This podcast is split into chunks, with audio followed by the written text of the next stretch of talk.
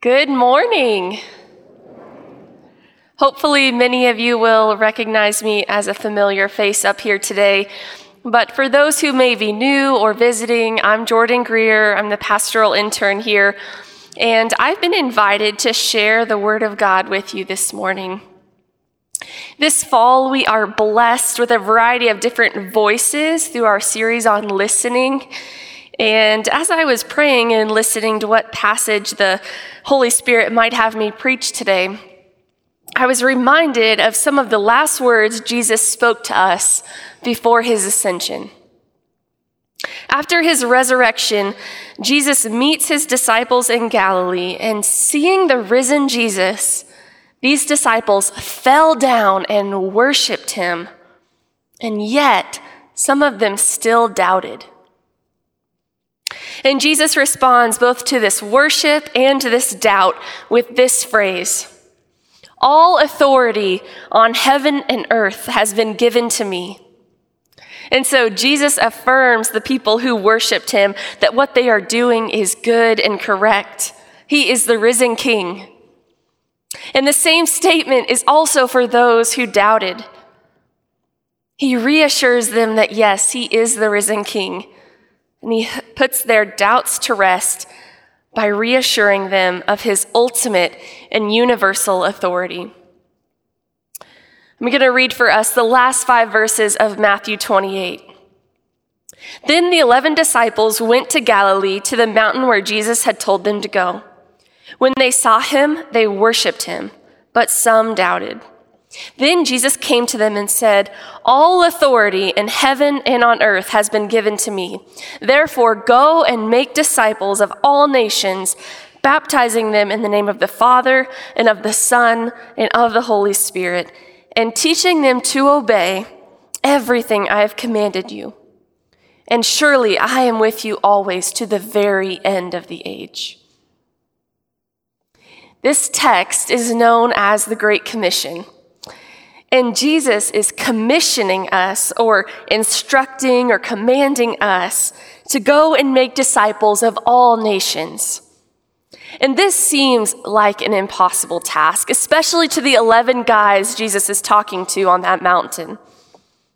They must have been thinking they couldn't even make disciples of all of Rome, let alone every nation in the world. And they were right. They absolutely could not make disciples of all nations on their own. But Jesus sends the Holy Spirit. Jesus says in John 15, 26, But when the Helper comes, who I will send to you from the Father, the Spirit of truth, who proceeds from the Father, he will bear witness about me. So it is through the power of the Holy Spirit at work within us he will bear witness about Jesus through us. And it's only by His work and power that we can make disciples of all nations. So, through this monumental task, Jesus gives us two guarantees. And without these two, the rest of the passage is impossible. The first one is that all authority has been given to Jesus. Do you believe that this morning? Do you believe that Jesus has authority over your marriage, over your singleness, over your suffering, your finances? Jesus has authority over all of that this morning. And as followers of Jesus, we have willingly submitted to that authority because we know and trust that He is good. And out of all of the things Jesus could have required of us with the universal authority, he gives us one task before he ascends to the right hand of the Father. Jesus, the maker of heaven and earth, the one who split the Red Sea, who saved Daniel from the lion's den, who walked on water, the one with all authority, commands us one thing Therefore, go and make disciples. And before we move on, we need to pay attention to that one word at the beginning of verse 19, therefore. Now we know when the Word of God says therefore, it is there for a reason. And Jesus is saying, because I have all authority, you can go and make disciples. And we can't miss this because we need to know that we are being sent out with this authority and the power of Jesus through us. This is Jesus putting his stamp of approval and authorization on discipleship. Actually, the word disciple occurs 261 times in the Gospels and Acts alone. Do you think this is something Jesus cares about? I do. He not only commands it of us, but he also throws all of his authority and his resources behind it. And I think this is something he believes in. We are being sent out in the authority and in the power of Jesus Christ. Next, we see the word go. And did you know that while we love this word go, that it isn't the main verb in the passage? I think sometimes we enlarge the font of go so much that we miss the next three words of what Jesus says and make disciples. And yes, making disciples of all nations does require many people to leave their homelands. But Jesus' main focus remains on the task of all believers to make disciples wherever you find yourself. If your feet are planted in Macedonia, make disciples in Macedonia. If you are called to serve the Lord in Florida, make disciples in Florida. And if you are here in Wichita, Kansas, go into your neighborhood and make disciples here. Jesus authorizes and commands us to be discipled and make disciples. But what does it mean to be a disciple of Jesus? Being a disciple of Jesus means faithfully knowing and then living out what Jesus taught. Jesus' disciples know him and live out what he taught. In the first century, a disciple did not enroll with such and such a school, like Harvard or something. They would actually enroll with such and such a teacher or rabbi. And so, Jesus, living in this deeply religious culture that highly valued biblical understanding, rabbis were greatly respected. And so it was a high honor to be discipled by a famous rabbi. And so these rabbis were not only expected to have a vast knowledge of the Bible, but to show through their exemplary lives how to live by the scriptures. A disciple's goal was to gain the rabbi's knowledge, yes, but even more importantly, to become like him in character.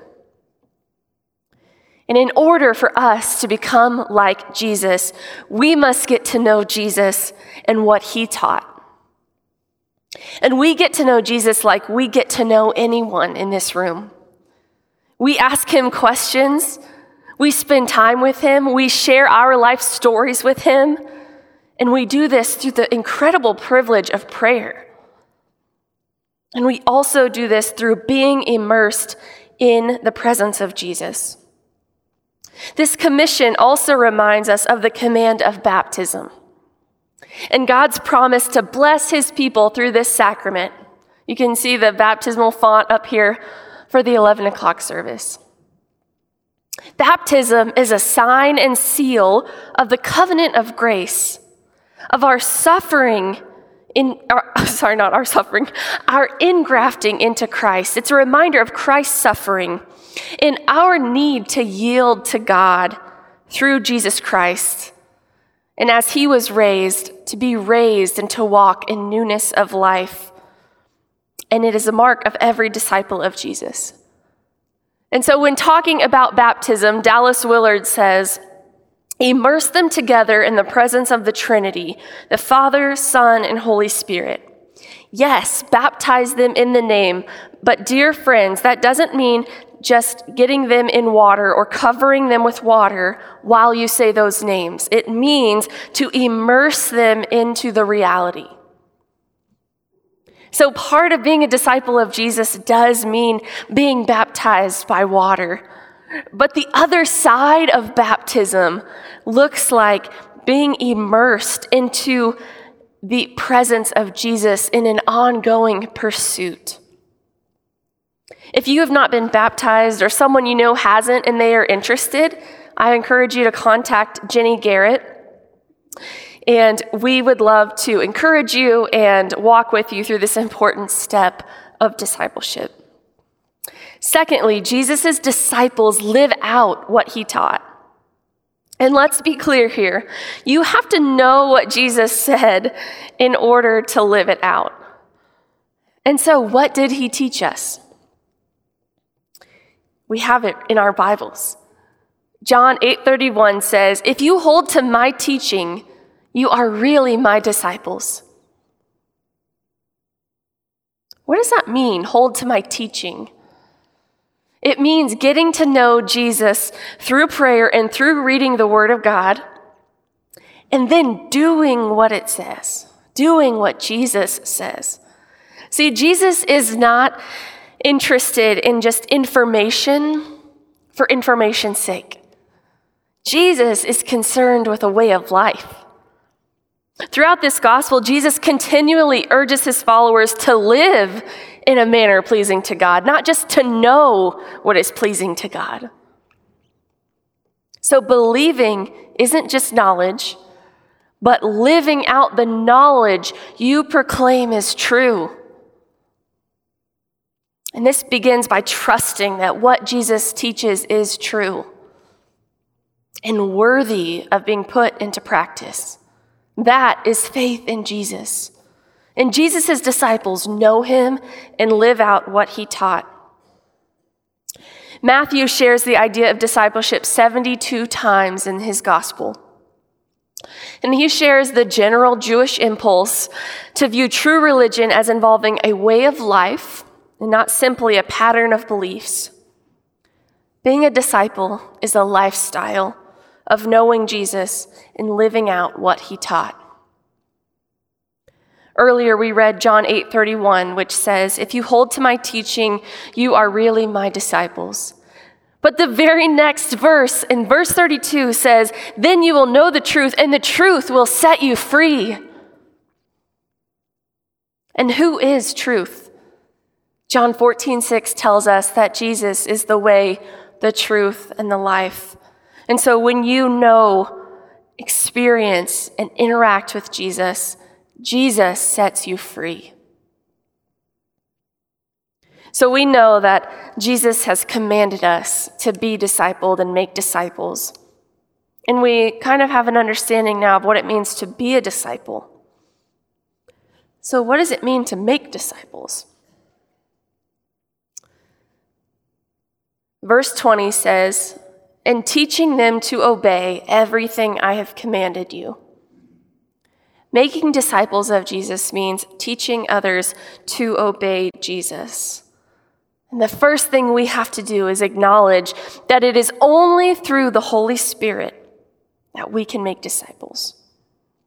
We have the privilege of partnering with Him in this work by instructing others how to be discipled through the testimony of our lives being transformed by Jesus. In 1 Corinthians, Paul exhorts the believers to imitate him, to be reminded of my ways in Christ. And again, in 1 Corinthians 11 1, he says, Be imitators of me as I also am of Christ. So we introduce them to Christ by sharing our lives with them. We don't just tell others to obey, we actually show them how we do it. We can teach people how to be with Jesus through the word, how we be, how we sit with Jesus through prayer, and honestly through every activity of our lives. And therefore, discipleship goes beyond the realm of information into the realm of formation. And one of the most powerful ways I've seen this is through people studying the Word of God together. And can I just say really quick, that you do not need a Bible degree or seminary training to disciple someone. Making disciples isn't teaching them every passage of Scripture, but it is teaching them how to read Scripture for themselves and how to hear the voice of God in Scripture. And to show them by example what it means to live with Jesus now and to lead others into life abundantly. 1 Corinthians 11:1 says, "Be imitators of me as I also am of Christ." Making disciples of Jesus means teaching others to obey Jesus. The New Testament stresses that the way we teach others is by example. And Paul reminds us of the example strategy in 1 Thessalonians 1 5 through 7. And that says, You also became imitators of us and of the Lord having received the word in much tribulation with the joy of the Holy Spirit, so that you became an example to all believers in Macedonia and in Achaia. Those who have been discipled naturally disciple others. In the New Testament, we hear of Barnabas taking Paul, Paul, who was then Saul, being transformed, his name and everything, into Paul, under his wing and Barnabas showed Paul what it meant to be a disciple of Jesus and to make disciples simply by inviting him along on his journeys. Then later in the story, we see Paul do this same thing with Timothy. And so he disciples him by inviting him to join him on his trips. And then eventually, Timothy becomes the pastor of a church and begins teaching and discipling others who begin to disciple others. You get the idea. Those who have been discipled naturally disciple others. Fritz Kreisler, the world famous violinist, earned a fortune with his concerts and compositions, and he generously gave most of it away. So when he discovered an incredible violin in one of his trips, he wasn't able to buy it. And later, having raised enough money to meet the asking price, he returned to the seller, hoping to purchase the beautiful instrument. But to his great dismay, it had been sold to a collector. And Kreisler made his way to the new owner's home and offered to buy the violin. But the collector said it had become his prized possession and he would not sell it. Disappointed, Kreisler was about to leave when he had an idea. Could I play the instrument once more before it is consigned to silence? Permission was granted, and the great violin filled the room with such heart moving music that the collector's emotions were deeply stirred. I have no right to keep that to myself, he exclaimed. It's yours, Mr. Kreisler. Take it into the world and let people hear it as a disciple of Jesus, we carry this treasure in jars of clay. And the greatest gift we can give others is sharing the treasure of Jesus Christ with them through the example of our lives. Those who have been discipled naturally disciple others. And making disciples of Jesus means teaching them to obey Jesus. And so the question naturally arises how can we possibly do this? Because in verse 20, Jesus promises to be with us. And what he asks is a big task.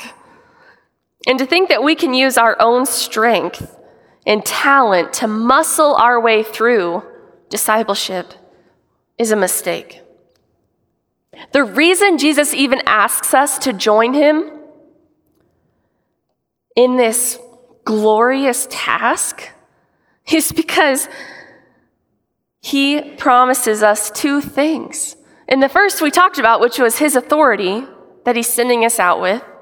And the second is his presence with us. Verse 20 says, And surely I am with you to the very end of the age. Jesus doesn't leave us on our own. And he gives the disciples this great commission. He knows that he is about to ascend to the right hand of the Father.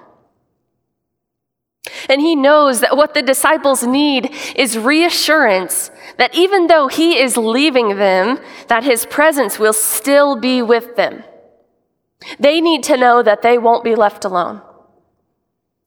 And Jesus reassures them that his presence will be with them long after he ascends to the Father. And that same presence is with us today in this room. Jesus is with you today in the person of the Holy Spirit. And this command and this promise wasn't just for the disciples on that mountain 2,000 years ago. Jesus said, I am with you to the very end of the age. John Piper writes If the promise is to the end of the age, then the command is to the end of the age. That means that the task and the promise are in place until Jesus comes back. They are for us today as well. And so, yes, Jesus has called you to a massive task. But he's also promising to be with you every step of the way, empowering you. Jesus promises to be with us. And so, how can you become involved in discipleship here at Eastminster? What is the approach to transformative discipleship? Based on research, discipleship is best done in what are called micro expressions or discipleship partners. This is when a leader disciples one to three others. And this kind of discipleship invites visibility, intentionality, godly habits, transformation, and lifetime learning. And so the content of this discipleship involves learning how to sit with God in His Word daily and hear God speak. Discipleship is developing faithful followers of Christ so that we, as Colossians 1:28 says, may present everyone fully mature in Christ. We have created an easy path for you to get connected with someone who can disciple you. We see this maturity already happening through grow groups and our Sunday school classes, and it's exciting. And I believe that we can also benefit from a more traditional form of discipleship. Tangibly, my first year goal is to see 10 people faithfully commit to being discipled. This promotes one of the marks of discipleship at Eastminster. I connect daily with Jesus in word and prayer.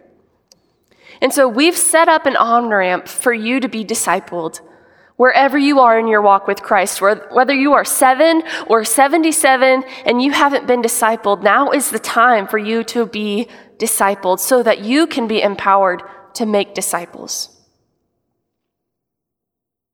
And so, what this commitment looks like through this discipleship partners is meeting with your discipler for 12 months, meeting for one hour each week or as often as you're able. I know schedules kind of get crazy as well as agreeing to spend time alone reading the Word of God, journaling what you've heard the Spirit speak, and praying. And all of this is just a minimum of 15 minutes a day. And then the last commitment for this is that you will lead someone else for 12 months after. And you may be asking why that's part of the commitment. In 2 Timothy 2 2 says, And the things you have heard me say in the presence of many witnesses, entrust to reliable people who will also be qualified to teach others. Those who have been discipled naturally disciple others. And if you're curious what your discipler has committed to, here it is. They've agreed to meet one hour a week with you for a year or whatever the schedule allows and this can be golfing, this can be going for coffee, this can be taking trips together, um, coming over to your house for dinner. It doesn't have to just be the same thing week in and week out. It's just doing life together. And secondly, they've agreed to also spend 15 minutes a day in scripture or prayer or journaling. So if you would like to be discipled, please let us know by noting discipleship dash your name in the comment se- or the prayer section on your Connect card. Whether that's the digital Connect card or the paper one, just write down discipleship dash your name in the prayer request box. And I know that sometimes discipleship can be um, like you would have a lot of preferences for it. And so if you want to say, like, oh, I'd really like a female or a male or somebody who's married with kids, because I'm married with kids, or somebody who's single, or somebody who doesn't have kids, or whatever it is, just write your preferences and we'll do our best to make that happen. And I know your lives are busy, and I, I understand that. But I encourage you to not neglect the one task Jesus gave us before he ascended. Jesus commands us to therefore go and make disciples, and he places his stamp of authorization and approval on discipleship. And so, yes, he has called you to this massive task, but he's also promised to be with you and empower you every step of the way. And it is with him and by him and for him that you can go and make disciples. And the first step is being discipled yourself. Your king, your master, your savior, and your friend is telling you to go and be discipled and make disciples, and he's promising to be with you every moment of it. Let's pray. Father God, thank you for your presence that you have promised to be with us forever. Thank you, Lord, for your heart for your people, that your desire is to dwell among your people. We thank you for that, God, and we thank you for the amazing work of the cross and of the resurrection. That this good news is something you have given us to share with others and to show others through our lives. Thank you, God, that you have entrusted us this amazing task that you've also not left us alone to do.